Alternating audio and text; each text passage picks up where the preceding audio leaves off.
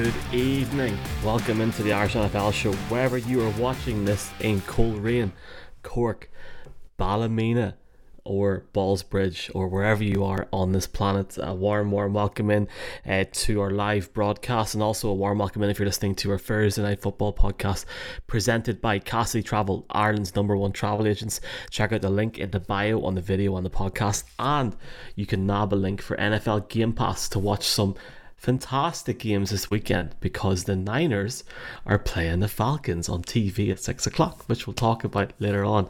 Sweet Jesus, we have got Colm Cronin here. Colm, I don't know where you're going, but you're looking well, and uh, Brian O'Leary, and I don't even know where Mark Cockrell is anymore, lads. Like you know. Anyway, Colm, what's the crack? How you getting on? Good. Uh, it is entering week six, we are more than a quarter of the way through the season, and obviously we begin to have the bye weeks now. I think most teams probably would prefer a bye week a little bit later, but uh, we're you know you, you got to take uh, what you're given, and yeah, some some interesting uh, matchups certainly th- this week. I think you're beginning to after week five, you're beginning to kind of see really what teams are all about. There's less kind of uh, an immediate reaction to maybe some of the results, um, but but we're still a, a lot to play for, I would say. Brian, I am one of I'm one of the select few and very fortunate few that has the opportunity to get paid to work in the NFL. And I'm not blowing my own trumpet here, but there are days like tomorrow where I, I do question everything, life itself. I have to watch the Bears play the Commanders tomorrow night. Sweet Jesus, man! Like this is a this is a bad game. Like Jeff B is all say has paid how much for this game? And by the way, I'm joking to my employer. I love my job. It's just funny that this has like why is this game tomorrow night? Why couldn't it be like Thursday in six weeks' time? Whenever it could be flexed. Because the NFL tend to try have a bit of fairness to every team and make sure they all get their opportunities to be in prime time. And let's be fair, the schedule is selected in mid May now. It used to be uh, April, but it's mid May now. So I'm sure there was a rationale as to why they felt this game was appropriate for Thursday night. Michael, sometimes these games surprise you. You know, you, you, you have little expectation. You go and watch the game, you might see Justin Fields ball out. He played reasonably well last weekend. In Minnesota, Carson Wentz is under pressure, having uh, seen the interview, which I'm sure most fans have seen speak with, with uh, Coach Rivera in terms of how we people he threw Carson Wentz under the bus and alluded to the fact that all the other three quarterbacks in the division are all going in the right direction, with the exception of Derwin. Um, he's, he's, backtracked a little since then, but uh, the storylines leading into the game, and, and you, was you're you're saying it's a poor game. If the Bears win tomorrow night, they're three and three, and they're in at least only one game behind the Packers. So the Packers beat the Jets on Sunday. So there's still hope for the Bears. Um, if Washington lose tomorrow, I think all hopes is, is extinguished for them having any hope of coming back into the into the core of the division. But uh, I think it's an interesting game. I'm looking forward to watching it on Friday morning, though. This and I can't wait to you know judge us because if you're listening to this now, you're listening to our Thursday night podcast, uh, preview TNF. So it'd just be funny if it's like the lowest listened to podcast of the year. It might not be, and we really appreciate everyone listening. It's been amazing to see the support for this podcast. So thanks a million. Let's start it off. Let Let's get our picks for that first game. Um, in week six, uh, Colm, we've got over a couple of weeks of London. We've got, um, by my reckoning, six, 15 days for me at the house now. So I'm, you know, at least I get to relax this weekend. Uh, we we all get to chill out, and hopefully L'Oreal Expert will help under the eyes at some point. But um, we seen this week with Ron Rivera immediately throwing Carson Wentz under the bus on the press conference.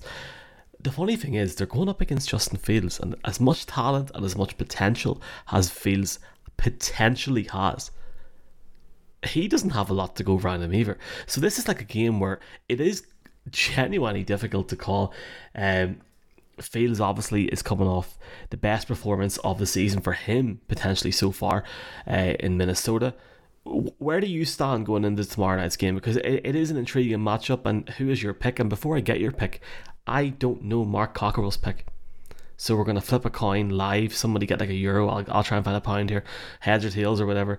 Um, what's the heads on the euro coin? Are we going like the the one euro thing or the little harp behind or? So the harp's tails, the, the one euro's the heads. Colin, Har- harp is tails. Yeah, that that's that's exactly it. And I think this is a, a bit of a a coin toss game, Michael. it was a more, that was a more interesting discussion than the game, Colin.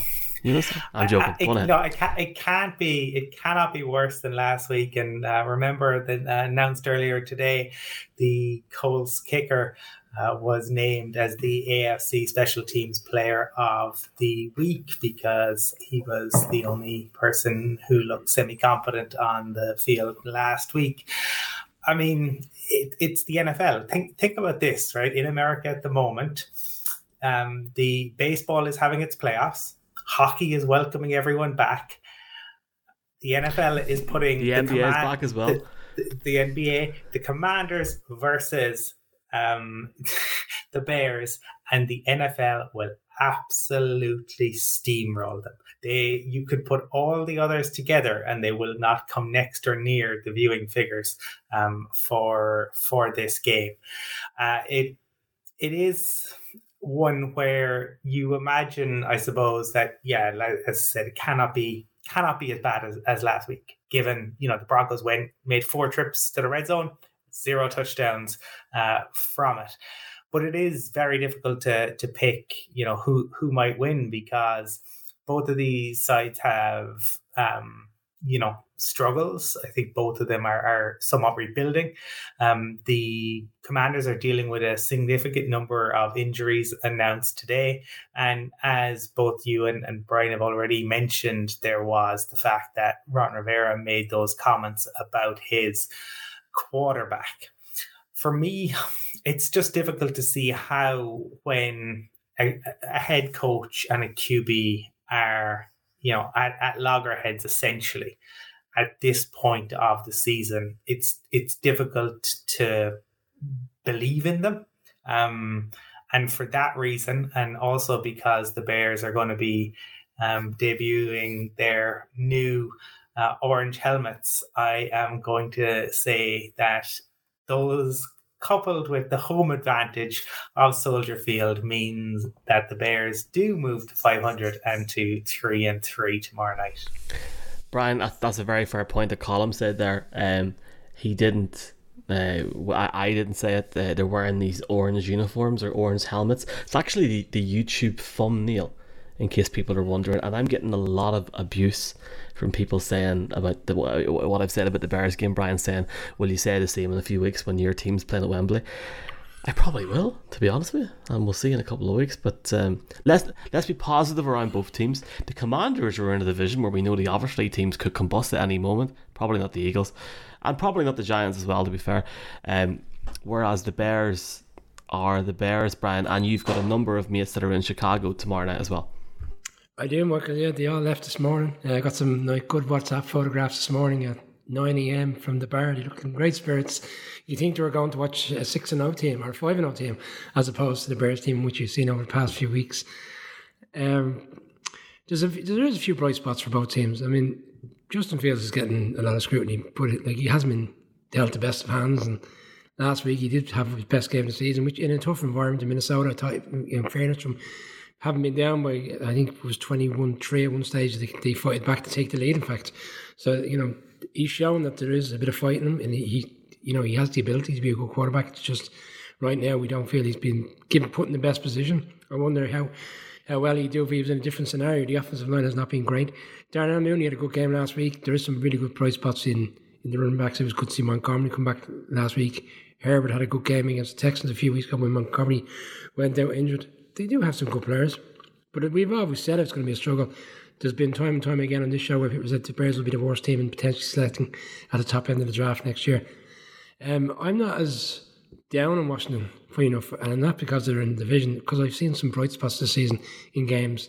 With Dotson in particular, the rookie wide receiver has some really good games, and they did have a great chance to win that game last week against Titans. And I know the Titans have struggled as well this season; they haven't gone off to the best of starts, but they did have the ball at the end to potentially punch it in. I think that was ultimately the frustration was that interception at the end when they, they had Robinson, Brian Robinson, the new running back last uh, back last week.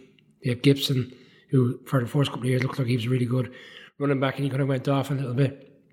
And there's some other good players there. And defensively on the day, he can be good. Two years ago, we were saying this was the best division. In, sorry, this is the best defense in the league, and that's completely fallen off the charts. Um, despite the, um, the concern around this relationship right now between Rivera and Wentz, I'm going to go to Washington to win this game and surprise people.